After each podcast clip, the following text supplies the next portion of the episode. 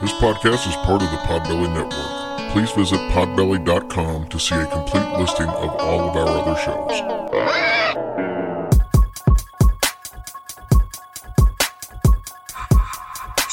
It's about to be a fun ride. Follow along, watch as we slide. Paranormal just hit the lights. Goosebumps all through the night. Mixing just a little bit of twang. That girl sure can't do a thing. Together, hillbillies go insane. Laugh so hard it'll hurt your brain. Podcast you won't ever change. These two here, they got the recipe. Sat on back and listen in to some of our darkest mysteries, eh? Welcome to Hillbilly Horror Stories.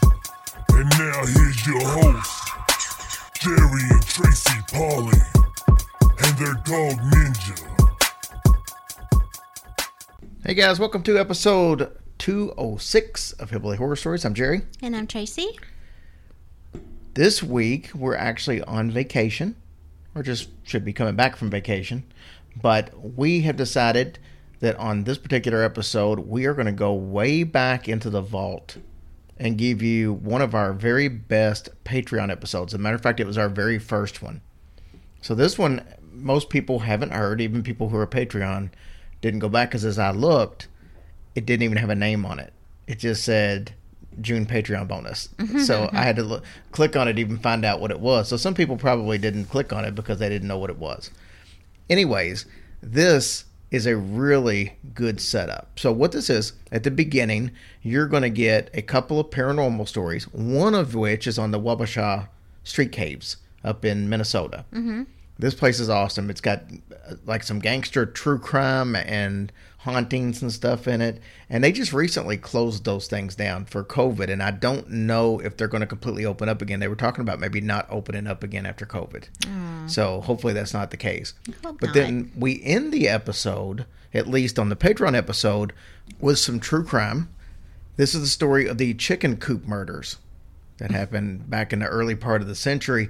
But this was the, I guess, the basis for the movie Changeling, Oh. which I think had Angelina Jolie, not to be confused with The Changeling, which had uh, George C. Scott in it. Very good movie in its own right, but this is different. And like I said, this is actually a fascinating story. So we've got that, and then we're going to end the night with something new. We've got Jesse and Bree, who worked in a haunted house in Lawrenceburg, Kentucky. Not like you know, like a haunted house you go to at Halloween, haunted attraction, but it legitimately is haunted. It was haunted back when it was a hotel, and it's haunted now. And they tell us some stories that went on during the time that they were at the haunted house. So let's go ahead and listen to that real quick. Well, it won't be real quick; it's like an hour. but listen to it like in an hour, Okay. Sounds and then good. we'll listen to Jesse and Bree. So we got three stories. We put it up on the uh, Patreon page since you guys are the one paying for the show. I thought I would let you decide what you wanted, and I gave you a choice of either doing paranormal, uh, several paranormal stories, or several true crime stories, or a mixture of both. And you guys pretty much overwhelmingly said you wanted both. So that's what we're going to do. I've got uh, a couple of stories. I've got a paranormal story. I've got a true crime story that's got some paranormal mixed with it. And then I've got a true crime story. So it really is a true mixture yeah, sounds like it. because one's half and half. Okay. Well, um, I So- hope you can keep your story straight. well, we're going to start off with the half and half one. Okay. Um, it's the uh, Wabasha Street Caves, and uh, Julie Carlson, uh, one of our listeners, actually had suggested this literally three months ago. yeah. and I kept trying to find a place for it, find a place for it. It never really fit with a regular show, but I think it fits perfect in what we're doing here. And what I like about this story is it's got a lot of history to it, and it's got a mixture of mobsters, and it's got a mixture of paranormal. And as people heard when we did the Al Capone story the other day, that was a good mixture when you mix Yeah. mobsters and and uh, paranormal. So let's jump into this. The Wabasha Street Caves are it's actually seven caves that are put together. They're not real caves. They are uh, man-made. Man-made caves? Man-made. So they uh, they they were uh, in St. Paul, Minnesota, and they were used for uh, what do you call it? Silica, which is what you use to make glass. That's what they primarily used it for in about the 1840s. Oh, so that's cool. that's when the mining actually started. Back in the early 1900s, uh, a French family of immigrants came over and used it to to uh, grow mushrooms. Like Oh wait, grow mushrooms in yeah, uh, there? inside it because they found the conditions were perfect with it being they're, like, damp and damp dark. and dark. Yeah. yeah. Perfect And- temperature, maybe. They thought that uh, this would be something that they would use just for the St. Paul area. It turned out to be so successful, they were shipping mushrooms all over the country. Oh wow, good for them. In the 1920s, it became a speakeasy. Uh, so it, the actual name was the Wabasha Street Speakeasy. And a little bit later after that, one of the, the daughters from the uh, mushroom family decided that they were gonna. She wanted to turn it into a uh, a really fancy nightclub. Nice. She called it Castle Royal, and they actually put the front of it where the entrance to the cave was. They actually made it look like a castle. Oh wow, that's so cool. Now, this is going to sound extremely cheap, but remember, this is back in the 20s. She wanted this to be a place to where people could go in, spend a dollar on a meal, on a meal, Oh wow. which sounds like pretty cheap, but back then a dollar was basically a whole week's worth of groceries. Oh man, I guess so. So what she wanted, she wanted people to dress up, come there. There would be uh, big bands there like Tommy Dorsey and all the, the, the groups back in, Cad Calloway, Cool. uh, Cab Calloway. I'm just making shit up now. Um, Oh, and I agreed with you. I'm like, good, yeah. but she wanted she wanted people to come in there and be able to um, listen to the band, eat a nice dinner. She had a beautiful stone fireplace put in in what they called the fireside room. Uh, they had uh, a table there where you could play cards, so it really was a really cool setup. What ended up happening though is it became a safe haven for gangsters. And what I mean by that is there was kind of an unwritten rule that gangsters could come here to kind of get away from the mob activity and there was it was agreed upon that there would be no mob crime so they actually had bought pretty much all the police off so they could come there they were on their best behavior and they would sit and go in this club and just kind of mingle around. It was like a little vacation spot for them. So where everybody else was going to like Florida or wherever yeah, else, they're going in the they the were cave. they were going to this cave in Minnesota, and everybody just got along, you know, as if they were best friends. So that's kind of what happened. Now, keep in mind, this was during Prohibition time. Mm-hmm. So this place, you know, it was illegal to have liquor, but this place started turning into a place that had liquor, it had gambling, it had prostitution, you name it, it was happening out of this building. Fun times. Yeah, it's like John Dillinger, uh, who's one of the most famous gangsters. He was actually in there dancing with girls two weeks before he was gunned down in, in uh, I Oh, think it was Chicago. Yeah. So uh, now the reason we're telling this story is because there was one occasion when mob business was actually um, conducted, we'll say, and it was actually in in the uh, fireside room. And that room was just off the main cave. The main cave actually had a huge stage, and this was the room that was off that had the beautiful fireplace. So what happened was, you had four guys sitting at the table playing cards. And also keep in mind, back in this time, there were no laws about what time you had to shut down as a um, uh, a bar or establishment, so you could stay open all night long. And that's what most of these places did. They stayed open primarily until like dawn. Oh, nice. Yeah.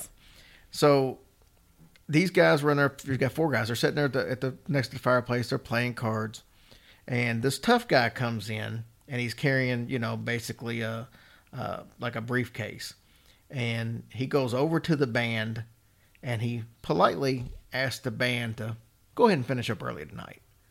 Uh, to which they asked why, and they said, "Well, we just got some unfinished business." Oh crap! I would have been out of there so quick. So the band decided that, you know, it would be in their best interest to probably finish up a little bit early. So they did. And uh, the crowd pretty much left. At this point in time, there was only a, a, a closing waitress who had volunteered to stay behind and close up after the card game, and the four guys playing cards, and the guy with the case. Mm-hmm. Well, she went into the kitchen to start finishing up some stuff. She heard a popping sound of uh, Tommy machine guns. She ran back into the fireside room. There were three men dead on the floor. Okay, why would you run back in there? Well, I guess it, was, it wasn't like immediately. It was Oh. after the fact. I gotcha. The hitman and his partner who was one of the guys playing cards. I don't think they probably knew that. So there's four men, but three, one of them was this guy's One was a partner. snitch They were there. gone, completely gone. Uh, so she calls the police, right? And the police told her to wait outside. Well, They had to tell me twice. The police come in and they check out the whole inside. And after being in for a while, they come back out and they ask her why she filed a false report. and she's like, I don't know what you mean, filing a false report. And they told her that if she didn't recant her report, that they were going to arrest her for filing a false report and wasting police time. To which she took them inside. She wasn't just going to take that laying down. She took them inside and she showed them the bullet holes in the fireplace. So they kind of had to take her word for it. And there was two bullet holes, and those two bullet holes are actually still there today. Oh, see, I thought you were going to say the police knew what was going on.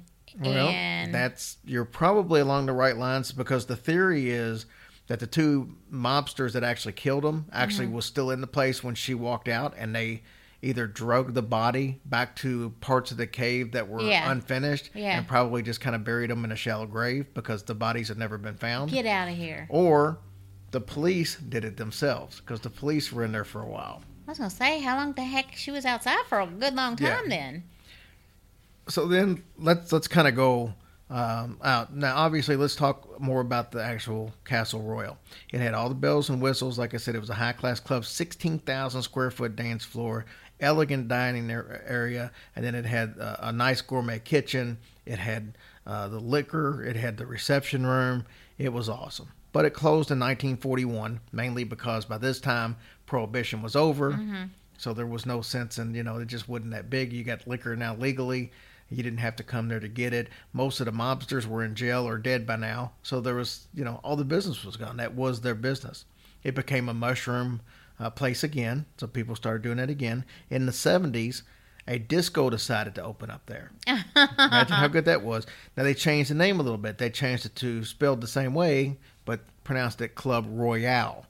Oh. Uh, Man, how would the acoustics in this place, though? Oh, it had to be probably awesome, I would think. Well, I guess, but you, I, I guess I, I feel like it would echo. You know, what it was like when we worked at the cavern. Right. I mean, it was. So Tracy and I actually have worked in a place that was very similar to this. It was an old limestone, I guess what was it, a quarry. Yeah. And so it was made like that too. And they actually do, and, and now they do, uh, they've got like a bike course in there. They've got a rope course. They've got um, zip, lines, lining. man, and if you hadn't zip lined in a cavern, you don't know what you're missing. Yeah. It's awesome. Pretty cool stuff. So then there was this big flood that came through. The flood actually wiped out a lot of houses along the way. The disco closed down. It didn't last very long. They pretty much used the cave then for storing, um, I guess, damaged stuff that was in people's houses after the flood because there was nowhere to put. There was so Yeah. much. So they were keeping that in there and just basically some debris from the flood. The city ran into another problem in in the late 80s because the homeless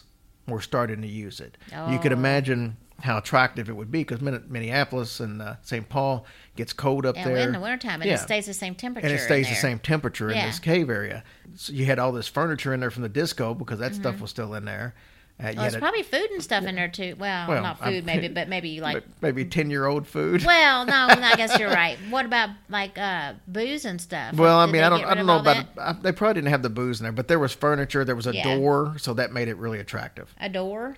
Yeah, a front door. Oh, So not only did, was it a cave, but then you'd have to put the wind rushing in. no, that's true. So the problem though was was um, hygiene, and you got really no working plumbing or anything like that. Oh, and you yeah. got people in there, you know, pooping Smelling and all peeing funky and, and stuff. Yeah, the pooping and the peeing and stuff. It's just not very sanitary. So the city was trying to decide what to do, and what their intention was was to just fill it all back in. Oh, They were no gonna fill the whole thing back in. But Well- they could use that like as a um, like a shelter for a bunch of thousands and thousands of people in case. Well, of, nobody ever thinks of stuff like that. That Oh. seems like logic, but nobody ever thinks of doing that. What happened was a group called Brimmer Construction. They were uh, looking for a place to be able to store their equipment, but they didn't have a lot of money.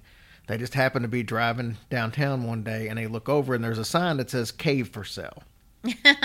they checked on it and they said this would be perfect. And it was three days before the city was due to to just fill it all in. oh wow, So they decided to buy the place. Uh, they went in, they started tearing the disco out, And the thing of it is, when they started tearing the disco out, they found this basically 1930s beautiful uh, dining room and stuff. And they're like, you know, we can't use this for storing equipment. This is awesome. Mm-hmm. So they decided to open it back up. And they're only open on Thursdays. Th- th- Back then, they were only open on Thursdays. They may be open more now. But they opened up by Thursdays. They brought in jazz bands, and people come there and they do swing dancing and stuff like that as kind of a mm-hmm. an homage. But they use it now as a reception area. You can rent it out to have weddings and stuff like that. But that's kind of what they're doing now. But let's get into. I told you there was a paranormal part of this. Let's talk about some of the hauntings Okay. inside there. Well, there's there's apparitions that are apparently pretty happy and not afraid because they appear in front of people all the time. Oh wow, how cool. There's a uh, a man with a Panama hat Mm-hmm. that's constantly seen roaming around. There's also uh, a, a man that meets a woman at the bar at 3 a.m. Oh. So you can actually, it's like a residual haunting where you can uh, see that. And for those of you who don't know what a residual haunting is, a residual haunting has uh, lots of different opinions on it, but it's basically something that happened in time that you can constantly keep seeing replaying, like having a movie on a loop. yeah. Uh, and like in this instance, it's where a man and a woman, people can actually see a man and woman meet at the bar and just, I guess, hook up, and it's at the same time every night, even though there's nothing there. So it's Oh man, that's so neat. so, like I said, it's it's actually a lot of. We should probably do something one time on residual hauntings because Yeah, there is a. Mm-hmm. lot of different opinions about what it really is. Are you looking into another time zone? Uh, are, are you, you know, is it actually two? Uh, what do you call it? Um, just levels of time overlapping. You know, so it's kind of cool. Let's see what else we got. We have a, a man that that's sitting. Um, they used to do plays in there, and they were um, doing the not the audition, but the rehearsals of the play. And they could look out there, and there would be a man sitting in the audience, even though there was no audience. There was somebody just sitting out there watching them, and he would disappear. The uh, there's a woman that just goes wa- wandering around. Nobody really knows why or what She's she's probably drunk. What she's probably. Uh, the three card players Yeah. What about they're them? they're seen walking around, and one of them apparently hated disco because back because this some of the, during the discotheque days, uh, he apparently would would always screw with the equipment and everything like that. Oh my gosh! I heard Disco Duck on the radio the other day. Oh my god! I swear, we were. I was at work and we always play that '70s station, and I'm like, "Where the, where the hell is that duck noise coming from?" And everybody looked at me like I was crazy. I'm like, "Y'all don't hear a duck? You know, Rick Dees actually has a farm not too far from here. Nick, get out of here. Yeah, he has a farm. He uh, he lives here in Kentucky. I did not know that. Yep. But yeah, it's Disco Duck. I haven't heard that thing in 30 years probably. Now, before the disco, a manager and employee saw a man. He was all drinking, dressed in a, a gangster attire. They saw him walk past them, and they turned and looked, and he walked right through a wall. That's impressive, especially if it's a cave. yeah. So apparently, these gangsters love kids because there's a couple of different uh, situations. In 2005, there was uh, they were in there kind of cleaning the caves up for something, and one of the the guys cleaning his young son was playing with a ball, you know, kind of bouncing it back and forth on the wall. Mm-hmm. It went into the men's room. When when the little boy went to pick up the ball, he looked up and he saw a man that was, you know, a gangster basically, according to what he described by the dress. He was straightening his tie. He just kind of turned, smiled at the boy, and he winked, and then he disappeared. Oh, that's cool. And then there was another time where there was actually a wedding, and um, this little boy said that his told his parents that his favorite time was playing with those guys because they were really fun to play with, and she had no clue what he's talking She about. she didn't know. But then when they developed pictures, you could see like apparitions all Mm-hmm. in the picture standing around her little boy. So how cool is is that? very. That is so creepy, though. Yeah. So that's the story of the Wabasha Street Caves. I think I'd like to hang out in there. a little bit of gangster activity and uh, a little bit of paranormal activity. So the only people killed in it was the three guys, and their bodies were never found. Oh wow. So they're probably they're they're somewhere back in that cave. It's just where. Yeah. Oh my God. Who even knows? It'll be a mystery forever. I'm sure. Ain't nobody trying to dig up a cave. I don't think. No, I doubt it. Um, the next story we're gonna jump right into it. See, that's the good thing about the bonus episodes. We don't have to talk about anything like. Uh, we don't have to talk about like the Patreon. We don't have to talk about buying T-shirts and that stuff because this is just the the best of the best right now. Heck listening yeah. to us. This next story is a paranormal story. It's uh, nothing major. I just thought it was interesting. I thought it would be cool to share. Uh, our last story tonight is the longer of the stories, so it'll seem like we're breezing along, but I'm saving the best for last. We're going to talk about, don't laugh, round cypress head. Didn't I try to laugh at that the other night? Yes, you did laugh at it. I guess Ninja don't like it either. Ninja, hush. We're doing a bonus episode. Thank you. Rude. Okay. Here's the deal. There is a particular group of trees. They're cypress trees, matter of fact, huge, uh, very huge pine trees, and it's in Seminole County, Florida. It's known as Round Cypress Head because it's and it's right there at the uh, St. Johns River, but it's just known that because it's been there for centuries. It's very hard to get there. You need a boat, and you need some really good boots. It's just one of those places, a lot of swampland and stuff around, Yeah. treacherous. Uh, but there's supposedly so much paranormal activity and occurrences going there that people that that's been there uh, said, "Hey, it's worth it. It's worth the trip for what you're going to witness. It's worth it." And so that's one of the reasons why I thought it would be cool to do a story. So There's- are the people scared or no? They yeah, there's there's people scared. Oh. Now they say that a demon lives there. Oh. So, and like I said, he just kind of lives among the trees. And like I said, those trees are centuries old. Now, the legend goes that this goes all the way back to the pro- Prohibition time in the 1920s. Yeah, everything kind of ties together. Yeah. It's like six degrees to Prohibition. Yeah. Um, for and I don't know how many people are listening outside the United States because eventually, though, when they become Patreon, they'll hear this episode. Um, but the prohibition, for those of you who don't know, prohibition was in the 20s. They actually outlawed uh, alcohol, which was a stupid thing to do, and um, it was, uh, I guess, a kind of a disaster. And eventually, in the 30s, early 30s, they made it legal again. But during the time where alcohol was illegal, everybody was bootlegging. They were making moonshine, and and uh, it was kind of a dangerous racket. But I think we talked a little bit about that during the Al Capone deal. But that's what was going on. So this goes back to about that time, and the demon is supposed to be a shapeshifter, which means he can make himself into anything that he wants to be. And supposedly he turns into a bobtailed wildcat, Oh. which is the same thing as a Kentucky wildcat. So, Hey. just saying. Go cats. Many young hunters and, and fishermen were told uh, to never visit this area, mainly because the demon would kill and eat them. That's a good enough reason for me not to. yeah, I would be like, yeah, I'm not going. Mm-mm. Now, some people think that it's not really a, a demon, but a witch, and the bobcat is her familiar. And if you remember from the Salem witch trial, the familiar were it's always the animals that would come and suck on your teat. Your teat. It's your teat. Better than sucking on your taint.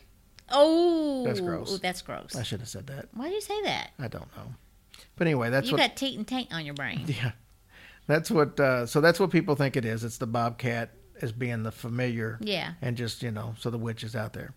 There's some paranormal investigators, mainly the ones who wrote the book uh, Weird Florida, which is kind of cool because the, the last show we just did was on um, uh, the Florida Dead Zone, Mm-hmm. and a lot of that information that I gathered actually came from that book Weird Florida. Oh, so okay. some of the same, the paranormal investigators who actually wrote that book, they took a trip there, and what they found was it was really dark, really scary, huge ass large roots growing up out of the ground, almost to the point where it was two, three feet off the ground. Where Like the roots? yeah, the roots, Oh my gosh. and then the trees were so big that you could barely get any light even come through there. So one of the things that they found was they found some broken jars and some glass, but they didn't find any demons. They didn't find no demons. No. I don't know how they would have known if they found a demon or not, unless they would have attacked them. I mean, they could they could have been walking past it and not known. Not even known it. Yeah. I don't know. But some think that because they found the glass and, and the jars and stuff, they were like the old moonshine jars, that it was obvious that, you know, there was moonshining going on there at one point in time, and these were really old uh, that they found.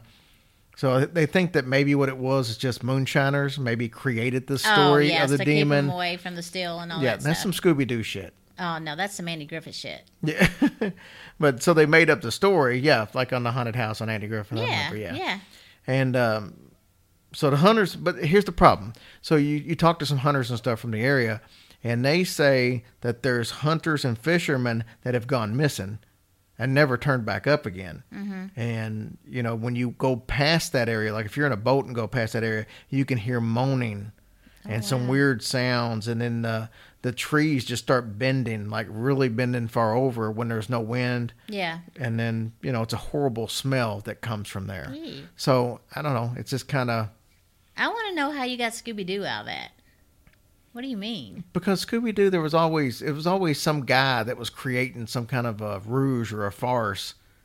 Of you know, it's Oh, always oh, had some kind of right. Mask it- on, acting like oh a yeah, monster it or something. for you meddling Yeah. kids. Oh, I gotcha. Okay. All right, I feel you, bro. The normal people would have probably thought Scooby Doo, where you automatically went to Andy Griffith as Well, you usual. know he's got all kinds of steals up in there running and all that stuff. Okay. Now I'm excited about this story. This is one you guys are really going to like this. And to be honest with you, um, this is one that normally we would use on the show, but I really wanted to have a very special story that I thought would just knock your socks off to use on this very first Patreon. So I've been saving this one for you. Um, I want to talk about the Wineville chicken coop murders. Is that the thing that made me laugh the other day? It is, and you're going to feel feel extremely stupid. horrible about laughing. Oh man. So here's what we got. Gordon Northcott was born in 1906. Now he's going to be the villain in this whole thing. He's originally from Saskatchewan, Canada, and he moved to LA with his parents back in 1924. He asked his dad to buy him some land out in Wineville, which is eh, about an hour away from LA. It's like a little suburb, but a little further out. It's more country. And uh, he wanted him to build him a house to make a chicken farm on.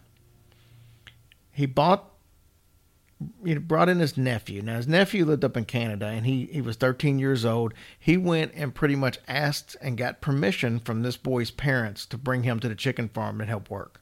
Which you know, back in the 20s, that's not that big of a deal. Uh, 13 year olds would mm-hmm. work all the time like Work that. on the farm, yeah. Now his his like I said, his nephew, by the way, 13 years old. His name is Sanford Clark. Okay. That was right around 1926. Now, over the next two years, unfortunately, he sexually abused Sanford and beat him, sexually did stuff to him. It was a horrible, horrible situation for Sanford. That is really bad. Yeah. At least he wasn't doing the chickens. right. It's nice for you to make a joke out of this. Sorry. Nice. It is bad. I feel bad for him. Unfortunately, Sanford was not alone because, by most accounts, Gordon would drive around, and if he saw a little boy he liked, he would ask him if they needed a ride home. They would get into his car, and then he would abduct them, take them back to his house, to the ranch. He would sexually assault them, and in most cases, he would take them back home. What? Yep. Well, that's kinda weird. He would turn right around and take them back home. Uh, by most of historic accounts, this happened to about 20 different boys. Mm. Now, not all these boys were so lucky. Well, I was gonna say. I mean, they they were lucky if they got to live and go home. Right. There was four little boys that were abducted and kept in chicken coops over several months while their parents were basically frantically looking for them and hanging up uh, uh, posters and stuff Yeah. like that, pictures trying trying to find them. These four boys were eventually murdered. No. To start off, we've got an unnamed Mexican boy, uh, probably teenager, younger teenager. He picked him up down in California, close to the Mexican border. He brought him back to the chicken chicken ranch. Um, then there you got the brothers, Lewis uh, and Nelson Winslow. They were also killed, and you've got Walter Collins. So those are the four, and we're going to get into each one a little more. But how he was actually caught is Sanford Clark's his little nephew, his 19 year old sister Jessie was really concerned because some of the letters Sanford was sending, uh, which by the way he was forced to send. This wasn't something, but uh, what these letters that were being sent, she just kind of gathered something was wrong with them. You know, just something didn't seem. I mean, right. was he telling him to what to write and stuff, or just to make yeah, sure? probably, Like, to probably. make sure yeah, I that think he I'm was. okay, I think he, whatever? Mm-hmm. yeah, he was kind of forcing them to write stuff that made it sound too good or something like that. So, she decided that she probably needed to go down and see what was going on. So she came down to see Sanford, and one night when Gordon went to sleep, he told her that Gordon had killed four boys. She went back to Canada about a week later. That's, uh, to me, that's weird. Why wouldn't you call the police? Well, yeah, unless So you know this guy killed four people, but a week later, she goes back to Canada. She reports it over there to the American consul. Well, the American consul they wrote a letter to the LAPD, and they had some concerns of immigration issues because the little 13 year old boy who was 15 now, so this is two years later, uh, Sanford. I mean, he was not an American citizen. yeah, So they they had some concerns, and I don't, I'm not sure if if Northcutt was was actually an American citizen either uh, when they moved, but I don't know you know what took place. But so they called that they want to call the immigration service and uh, make sure that there was no you know nothing that they screwed up basically in this case.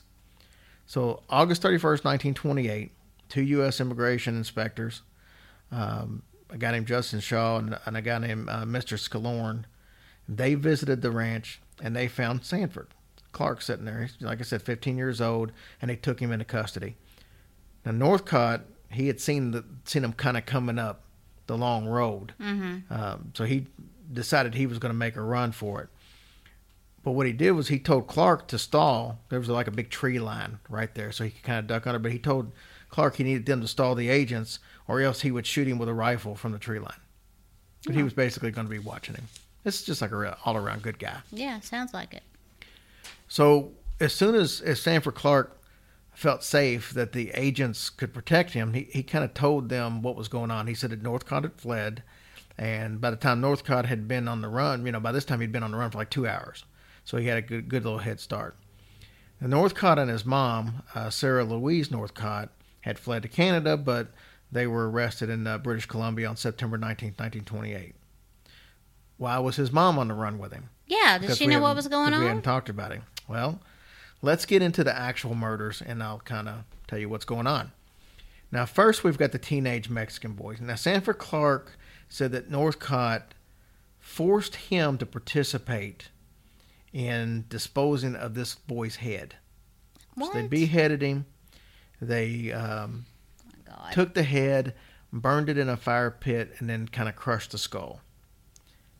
He then took the um, uh, the boy's body. The the fifteen year old said he took the, the boy's body, and he had to leave it on the side of the road. The the headless body on the side of the road in uh, La Puente.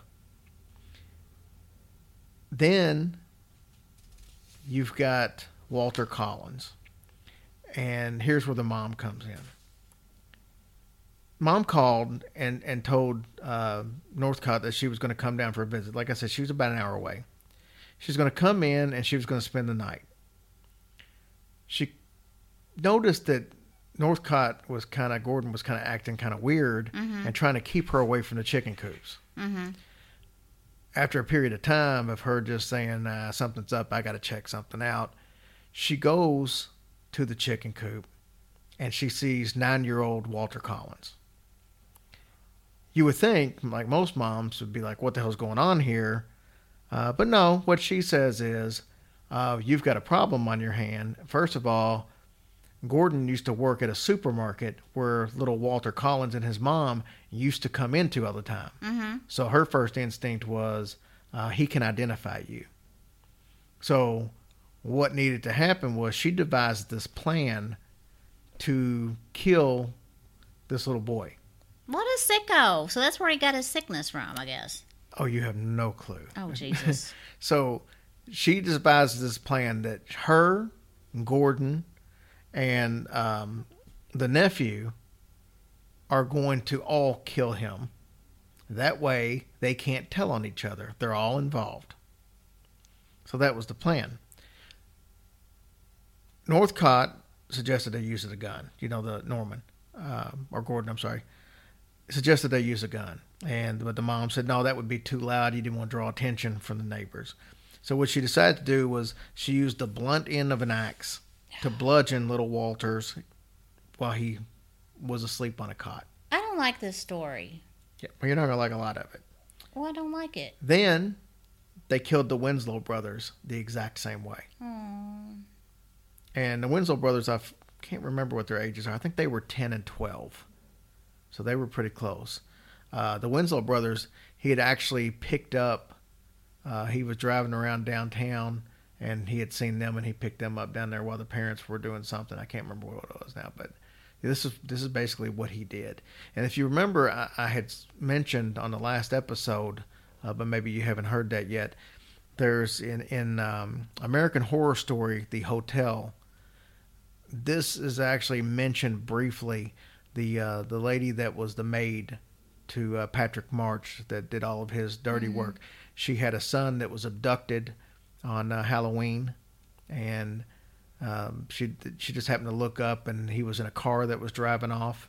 And then it shows them at a chicken ranch, and it shows them finding some bodies, but her son wasn't one of the bodies they found, and that was based completely Off of off of this situation. Yeah, because that's exactly what happened. As we get into a little more, you'll you'll see a little more. Um, so what happened is, so they they killed all three of these. Unfortunately, uh, they buried some of the body parts. They they dismembered all of them, and they buried some of them there uh, on the farm. They used quicklime to try to decompose the bodies. The rest of the bodies uh, that they didn't bury there, they took out to the desert and tried to burn. Uh, so disgusting. They didn't find so so you know after they're arrested, they're trying to find the evidence of what's going on. Uh, they didn't find any full body parts, but what they found was 51 body part fragments, and that was enough to be able to um, take them to trial over and try to get a sentencing. So what ended up happening when it was all said and done is Gordon was given the death penalty. The mom was given life in prison. And the reason that she didn't get the death penalty is because she was a woman and they didn't want to give a woman the death penalty. Whatever. And the other interesting thing is is uh, Northcott Gordon was only charged with three murders. Um, the Mexican little boy they couldn't charge him for because they had, they knew the story, but they didn't have any proof that that ever actually happened. Well, they needed to be dismembered and hit in the damn head Right. with an axe. Bunch of jerk offs. So he only got charged with the other ones. Terrible. Now, what's funny, or not funny, I don't guess, because nothing's funny about the story by any means, but they were arrested in Canada on September 19th, 1928. But somebody screwed up the extradition paperwork. of course they did. Yeah. And it took until November 30th, 1928, to get them actually sent to LA before they could even stand trial. Now, while they were kind of waiting for this extradition paperwork to go through, and uh, they were still up in Canada, Mrs. Northcutt, or Northcott, I mean, she admitted to all the murders. Gordon admitted to killing five boys, but both of them recanted their tales before they end up getting to LA. Miss Northcott was actually sentenced on December 31st, 1928. They moved quick back in these days. Mm-hmm. I mean, you think about it, they arrest somebody in, in February, and you know half the time a year later they're already getting the death penalty or whatever. Where now it takes like 30 years, Yeah, and then it never actually ends up happening. So during during that time, this is where it gets really crazy. During the, during her hearing, she claimed that her son was innocent. And then she started making all these bizarre claims. She said, for example, that her son was the illegitimate son of an English nobleman. Then she said that uh, she was actually his grandma. That, but get this here's why. She said she was actually his grandma because he was the result of an incestual relationship between her husband and her daughter. So follow a that bunch of sickos. So she's saying that. Then she says that as a child, that Gordon was sexually uh, molested by the entire family. Why didn't she do something about it if she knew? I don't know if any of that. I mean, all that stuff's like three different directions. Yeah, well, that's true. So he can't be he can't be the the son of her husband and her and her daughter, and at the same time she says he's the son of an illegitimate son of an English nobleman. Yeah. Uh, cuckoo. Now, if that stuff's not crazy enough, even more crazy, she only spent about 12 years in jail and was paroled. Hmm, that doesn't surprise me. I mean, how do you. That doesn't surprise me one bit. I mean, it's just absolutely crazy to think that you can have a hand in the murder of three kids and run and you get 12 years in jail. And this was back when they were strict on that stuff. That's why I hate this world sometimes. Now, Northcott did himself, Gordon. He was convicted on February 8th, 1929. And uh, they didn't actually convict him. He was charged with the three murders, but they didn't convict him on Walter Collins because his mom had already pleaded guilty to it, so they didn't, you know, have him plead. But it didn't matter because he was still given the death penalty on the ones that he did admit to. Yeah. Um, he hung out, or they, I said hung out. He was actually hung because he did hang out. He was actually hung on October 2nd, 1930. He was, uh, 1930, he was 23 years old. Here's a fun fact for you. Uh, Wineville, they actually changed their name uh, to Mira Loma because they had so much negative attention. They said that the courtroom wasn't a was a pretty good sized courtroom because this is in L.A. Yeah. and they said it was packed every every day of every session. It was completely packed. Just, it's mind boggling that people are sick like that. Now I have a caveat story for you because this actually has a kind of a part 2 Mm-hmm. Let's talk a little more about Walter Collins because this may be the strangest part of the whole story. So Walter Collins, his mom was Christine Collins. Now, initially when Walter went missing, keep in mind he was nine years old, mm-hmm. and you know the mom hung up posters and stuff everywhere looking for him. But she initially thought that some enemies of her husband had kidnapped him or taken him or something.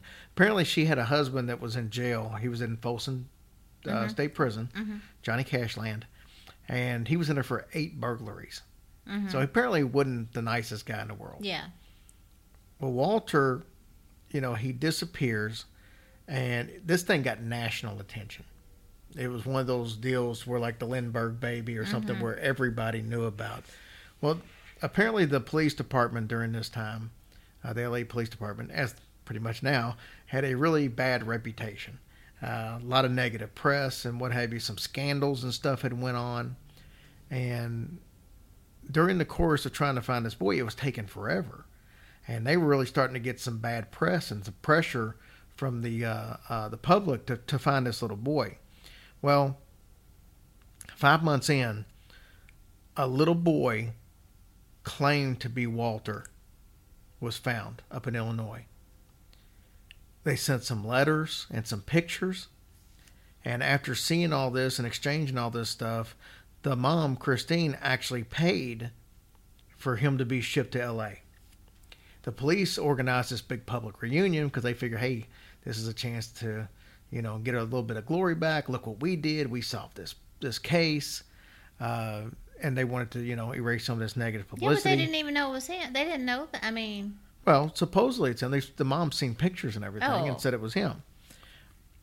Well, he gets there, and at the reunion, the mom looks at the little boy and says, That's not my son. To which the police replied with what may have been my favorite quote from the police ever. They said, Well, take him home and try him out for a couple of Shut weeks. Shut your face. I swear to God. this is public record, and you could look this up. The Oh police said, Take him home and try him out a couple of weeks. So she, after three weeks, which I think is pretty good, she even put an extra week in there. After three weeks, she returns to the police department. She talks to a detective or a police chief Jones. She even brought dental records to show this is not her son. Police Chief Jones had her committed to a psychiatric ward stop. under a code 12 and a code 12 is used to commit someone that you deem difficult or inconvenient Oh my gosh. Do you know how or everybody in this world would be if that still happened? i know absolutely Oh my lord. so during the time that she's kind of you know incarcerated in the psychiatric ward uh, Jones starts questioning the little boy, and he admitted that he was a runaway named Arthur Hutchins Jr. a tw- and he's 12. He's not, you know, he's not even roughly 10 as this little boy would have been by now. And he's he's like, "Well, how did all this happen, right?" Well, a drifter saw him at a cafe and he remarked that, "Hey, you look like that missing boy." And he kind of came up with a plan to get to LA. Now, how this happened, I, I think this drifter actually called the police and said, "Hey, this little boy, I think is the one you're looking for." Yeah. So they come and pick this little boy up. Well, initially he's like, no, I, I don't know who this kid is. And then all of a sudden he's like, hey, this boy lives in LA. My favorite movie star at the time, a guy named Tom Mix, lives in LA. If I say I'm him, it's a free trip out to LA. This kid apparently his original his uh, uh, mom died when he was young, like six seven years old. He was living with a stepmom that he hated, so that's why he ran away from home. He, he'd been running away from home for he'd been gone for like a month when all this took place.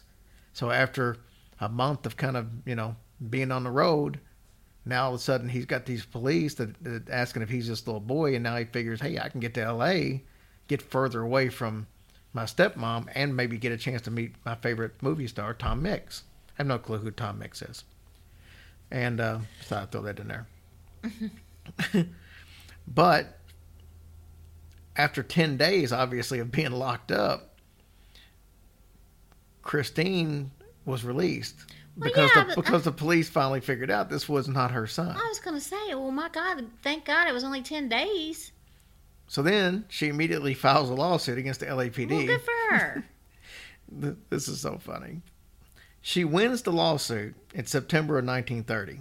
It was for $10,800. Doesn't sound like a lot of money, but that's $154,000 roughly today's money. Jones never paid it. Yeah, sorry to Jones. I don't know. I don't know how you sue a police department and not get paid. she never ever got paid. Ever. No, she even went as far. Keep in mind, this is 1930. In 1942, she filed a lawsuit for like fifteen thousand dollars, roughly. It was like fourteen thousand and change, against him. Who Mm-hmm. he was now retired. I don't know why it was against him personally. Maybe that's just the way they did stuff back then. It had to Yeah. be against him personally because it specifically said that he didn't pay. And if it was, but she filed it against the police department. I don't know Hmm. how that works. So he never paid. So she's this lady here now. She's back to being so hopeful Yeah. that she's got her son to, wow, this is not my son. Yeah. And so she's still trying to cling to hope because keep in mind, Northcott, he at one time they said they were they were guilty, and then he said he was innocent before he got back to L.A. And she's trying to cling to that little hope that he's not dead.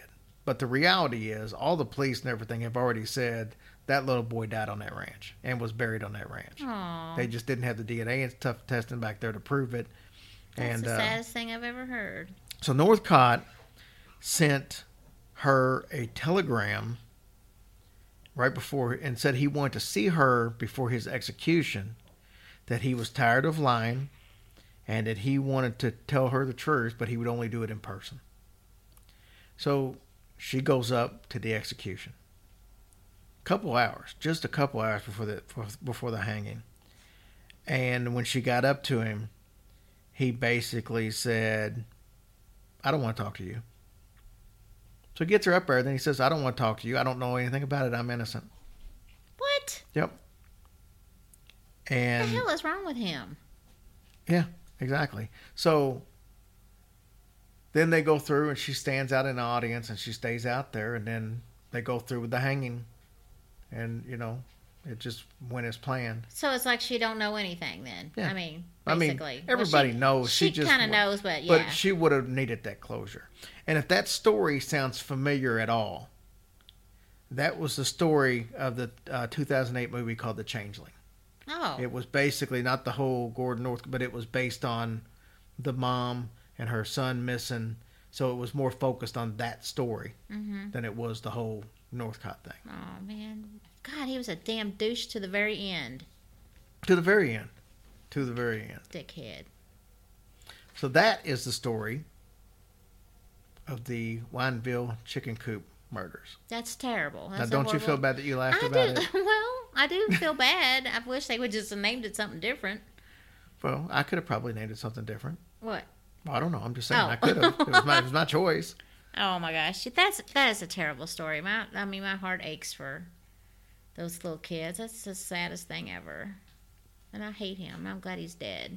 So what we want to do, we got just a little bit of extra time left. I wanted to. Uh, I would have went up and punched him in the nuts right when he was getting hung. I would have. I would have right before the news dropped. I would have hung. I mean, I would have grabbed his gonads, and I would have twisted him and ripped him off. And if you haven't seen that movie, uh, The Changeling, it's a really good movie. It's got Angelina Jolie in it. yeah, I don't think I've seen it. and that. it's it's a really good movie. It's worth checking out. So I would advise you to check it out.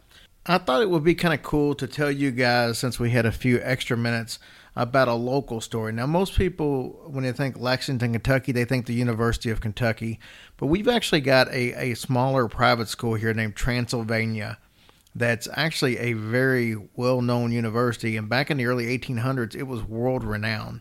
And the reason I'm telling you that is because there is a story um, that's kind of cool. And it's not really a paranormal story, but it kind of somewhat is, deals with a curse. There's a professor, Constantine Rafinesque, that is actually buried underneath uh, one of the uh, uh, buildings there called the Old Morrison on Transylvania's campus. And let me tell you how all this came to be. Now, first of all, he was born in, in Constantinople, which is now basically Istanbul, Turkey, uh, back around 1783. He migrated to the U.S. in 1802, and he became a very famous botanist. He uh, collected all kinds of specimens and stuff, and actually, it was like over 6,000, uh, 6,700, I think, different species that he actually um, put in on paper as far as naming them and and, and uh, what have you. So it was pretty pretty big. But in uh, he went back to Europe for a while. He came back in 1815, and he continued to work in biology and zoology. Uh, he came to Lexington, and uh, Transylvania became a professor of botany there in 1819. Now, throughout his career, um, he was never really recognized for the accomplishments that he did, but after the fact, you know, when it was all said and done, they realized how important his work was. He was kind of, um, I would say, really eccentric. So he uh, didn't have a lot of friends, and on more than one occasion, um, he actually stayed with uh, uh, uh, James Audubon, the guy who's famous from Kentucky for drawing all the pretty pictures of birds in the books. And uh, there was even a, a time where uh, James Audubon actually had a very expensive violin, and he also had a live bat. And uh, he didn't recognize that this was an expensive violin, so he used it and he swung and destroyed the violin, uh, trying to kill this bat. And uh, to thank him for destroying their violin, Audubon later gave him a, a like a beautiful color illustration of a gigantic fish that swims in the Ohio River. Um, Rafinesque actually wrote and published a paper on this eight foot fish only to thereafter to notice that uh, Audubon had made a joke out of it. Uh, needless to say, the two were never really close. So it's what happens when you destroy a, a very expensive violin. But as a professor, um, he was one of these guys, man. He he wouldn't show up for class all the time. He was more apt to play hooky than the actual students were. Like he liked to take nature walks and stuff like that. But he also was kind of known to being a little too friendly with the wife of the college president, Horace Holley. Um, and that's keep in mind very conservative back in these days, so that didn't really set well with uh, the people that were really you know um, into their faith at Kentucky at the time. But whatever the reason was in particular, in 1926 they forced him out of Transylvania, even though he was established. Uh, they just said that you know President Holley said, "Hey, we don't want you uh, to be a professor here, so it's best that you just go somewhere else." Well, he didn't take kind of that, obviously, and uh, he put a curse uh, on the school when he left. He said, "Damn thee and thy school, as I place curses on you," or something like that. I don't, I wasn't there, so I can only take their word for it. But just like any time else, there's a curse or something, things tend to start coming true. So what happened was, uh, the following year, President Holley was himself forced out of college. How fitting him and his wife decided that they were going to go teach in Louisiana, but he caught yellow fever and died. Then Transylvania's main building, um, it was the Gratz Park building back then, but I'm not sure what it's called today. It burned down within two years of the curse.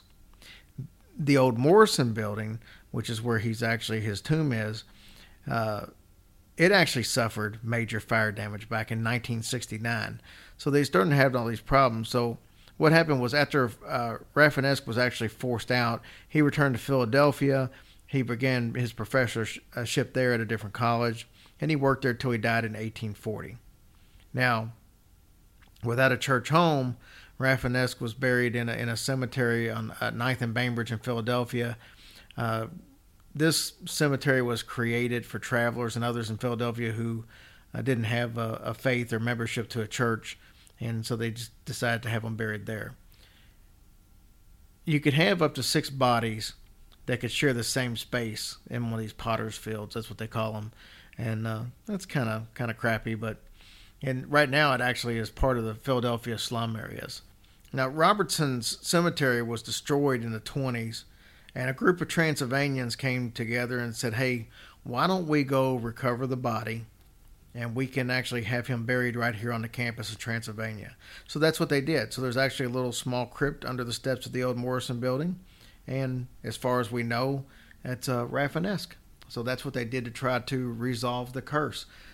And it's kind of fitting that on the tomb right there underneath the the uh, the Morrison steps, it says "Honor to whom honor is overdue." So kind of a fitting end for somebody that maybe didn't get the credit he deserved back in his day.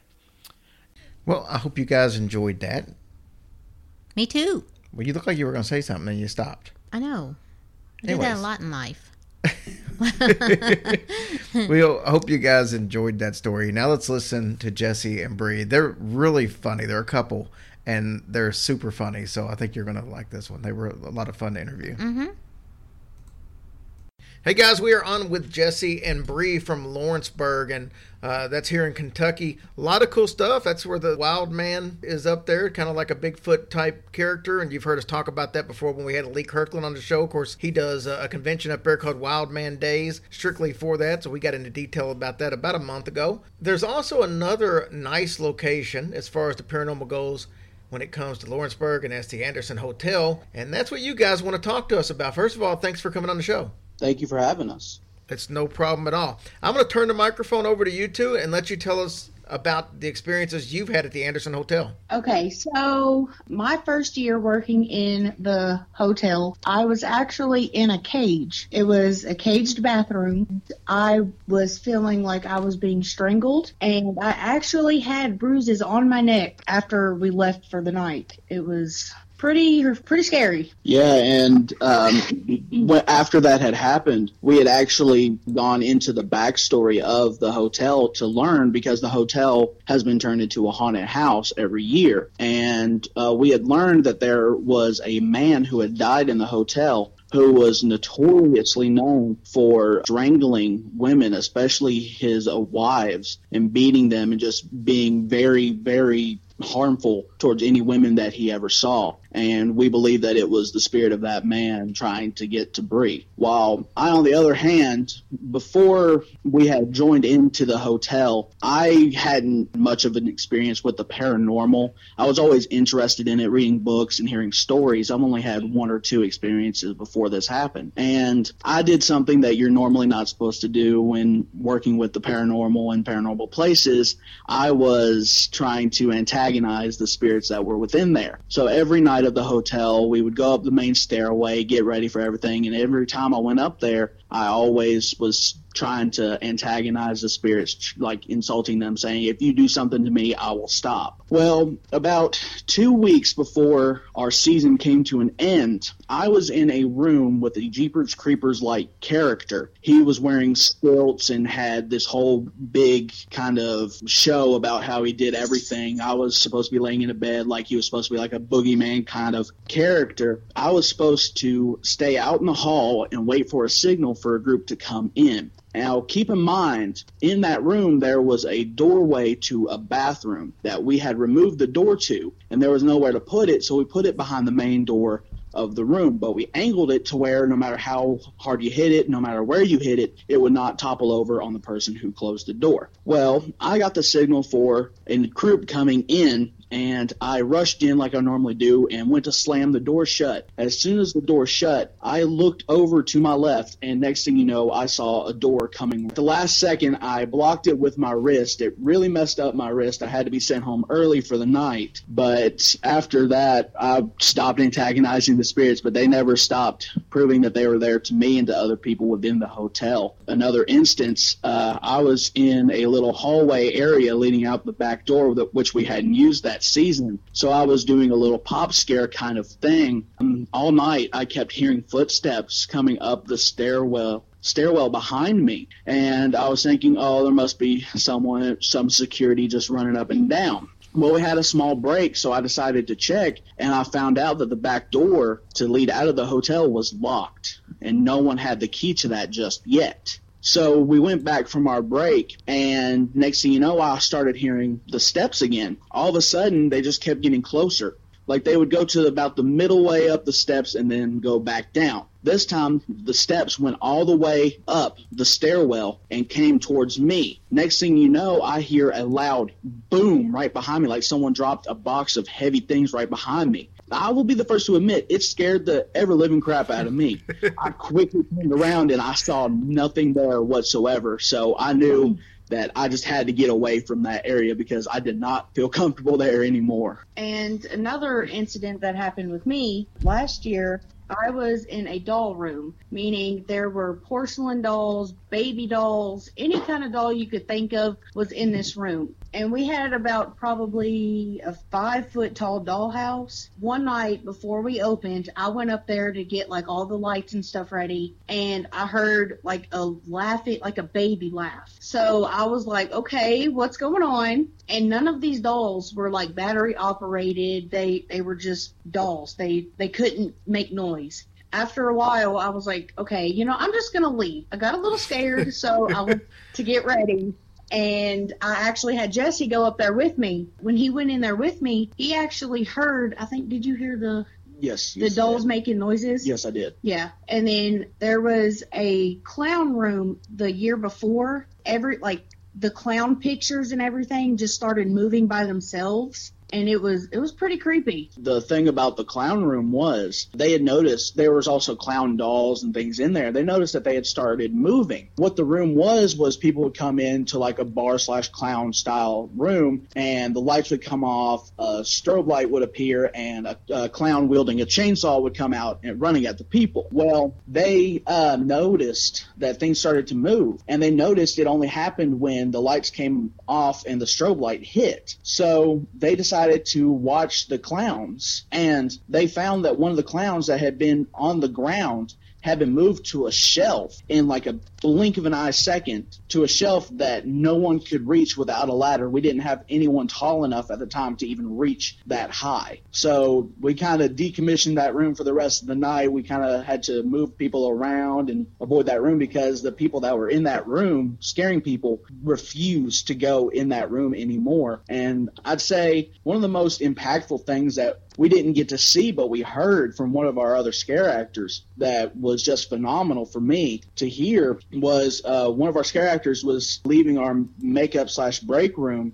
uh, getting ready to go into a spot to start scaring for the night, and he heard a noise behind him, and he turned around quickly because he was by himself. Keep in mind, he turned around and he saw a little girl in a red dress walk out of the makeup slash break room and walk through a wall. And he he didn't believe in the paranormal at the time, but he saw that and he was just a complete true believer after that. You know, it's it's funny because when you said the Anderson Hotel, I did not realize that it had opened up as a haunted attraction. And I'd heard, you know, rumors of it being haunted and stuff like that for years. So when you said, you know, Bree started saying, "Hey, I I was working in a caged room," and I'm thinking, man, what kind of a hotel is this? You got a caged room. so it didn't click to me that it was a haunted attraction until after the you know the other story started, and I thought, okay, okay, well, it makes a lot more sense now. Probably should have been more specific. well, it's it, you're used to being there with it being a haunted attraction, and sometimes you forget that not everybody knows Right. that it was a haunted attraction. Because, I, like I said, I didn't know, but I, I did a little bit of looking up since you guys started talking about it, and then apparently it must be pretty badass because they said when it opened up in 2018.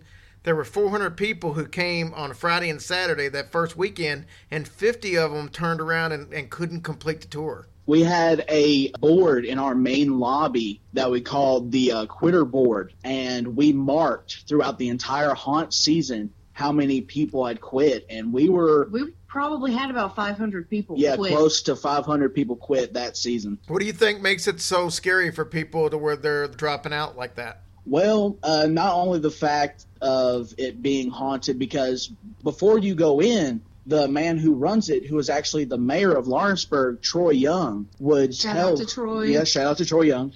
uh, he would tell the group coming in, he would tell them the history of the hotel and tell them that it's one of the most haunted places in Kentucky's history. Besides so, Waverly. besides Waverly Hill Sanitarium, of course. Um, I guess he that would get them in the mindset of the paranormal. Like people normally are scared and things like that when they hear the paranormal. So that kind of puts them on their edge. And then our scare actors, it is a uh, no touch haunted attraction, yes, but, but we do get in your face. Yes, but we are allowed to be up in your face, screaming, chainsaws, whatever we want to do. Just we keep No away from physical- the physical touching, the cursing, things like that. Mm-hmm. it's a family-friendly attraction if you think your kids are okay with being scared. But we're up in the face, just screaming. Typically, the guy who runs it, Troy, he will tell you he would prefer kids not to go through. But you know, there's some parents that are like, you know, my child's two years old, let let them get scared. But- he he would prefer them not to.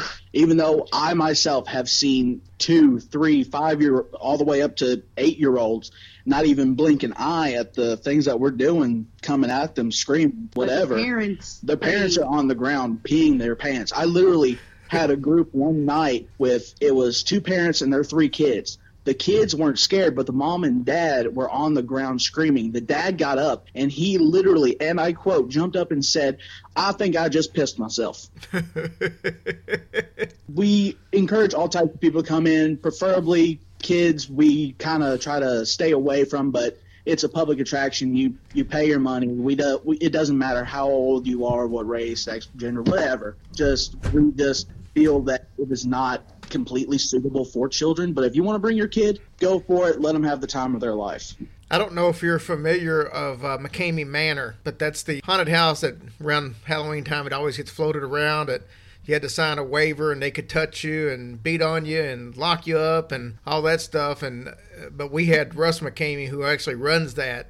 And one of the young ladies, uh, Christina, who's always in the videos that you see on YouTube, that's ex-military and came over from Afghanistan to be able to go through this. And he had her crying like crazy, and she'd actually tried a couple times and went through. But we had both of them on the show to talk about both sides of it. You know, what does Russ get out of thrill out of doing that and setting it up to be the scariest and most stringent haunted, haunted house in the country, and then what is it like for somebody to go through it? It's actually one of my favorite episodes. I've actually wanted to go through it, but I don't think I could. Like Yeah. I just I couldn't. I, I'm a scare actor and I love horror and being scared, but I just don't think I don't like could. to be scared. I love being scared, but I don't think I would the strength to go through all that. I'd love to meet the man and speak to him and figure out like how he does things and what he gets his what all he does for it. But I just I don't think that I would be able to go through it. The new one he opened up because he was out west, and there was so much. I know he started off, I think, in Illinois, and then it went somewhere, uh, went out to San Diego, I believe, and both places pretty much kind of gave him the boot from being able to run it out there. And now he's just outside of Nashville, so he's really not that far from us. Yeah, yeah, I've been watching YouTube videos for a long time. Like whenever I got into the haunted house business, as I like to say, I've been watching videos and behind the scenes stuff of different haunted houses. And McCamey Manor just really just caught my attention real quick, and I've just I've been following his content ever since. Yeah, I think the new one down there, from my understanding, it's not quite the same. So it's a little less physical, a little more mental, uh, which is kind of what he's made his thing on anyway. It's it's been all about mentally torment rather than anything else. Well, guys, it was fun having you on. We'll get you because I know y'all have more stories. I'll get you on some other time and we'll let you tell some other stories. We would love to be on the show again. All right, no problem. We'll definitely get you on. I love to have repeats. As you can hear Ninja barking in the background as he does most shows. the, I was gonna say the professionalism here never stops. yeah, I'm surprised that uh, none of our dogs decided to decide to tell their stories today, as it will. yeah, they're all tuckered out somehow. Well, Jesse Bree, thank you so much, guys. I appreciate it. Thank you Thank for you having for us. having us. You're more than welcome. See, aren't they a fun couple? They are fun for sure. And they're definitely Kentucky. Their country is, I'll get out. Love it. And we didn't do this at the beginning, as usual. We want to thank all of our military and civil servants all over the world, no matter which country you represent. Thank all of you for everything you're doing, especially in these hard times out there. Absolutely. And also, real quick, we just want to mention that if you're going through a tough time and you need somebody to talk to, you can always reach out to Tracy or myself, or you can reach out to anybody in the group. And if you feel like you would rather speak to someone more anonymously, you can call the uh, hotline, the suicide hotline here in America. Yep, it's 800 273 8255, or you can text them at 741 741. And um, we pray for everybody in the world today. It's a tough time we're going through right now, and we just got to try to keep positive. Yep, absolutely. Well, thank you guys, and uh, stay safe, and we'll talk to you next week. Love y'all.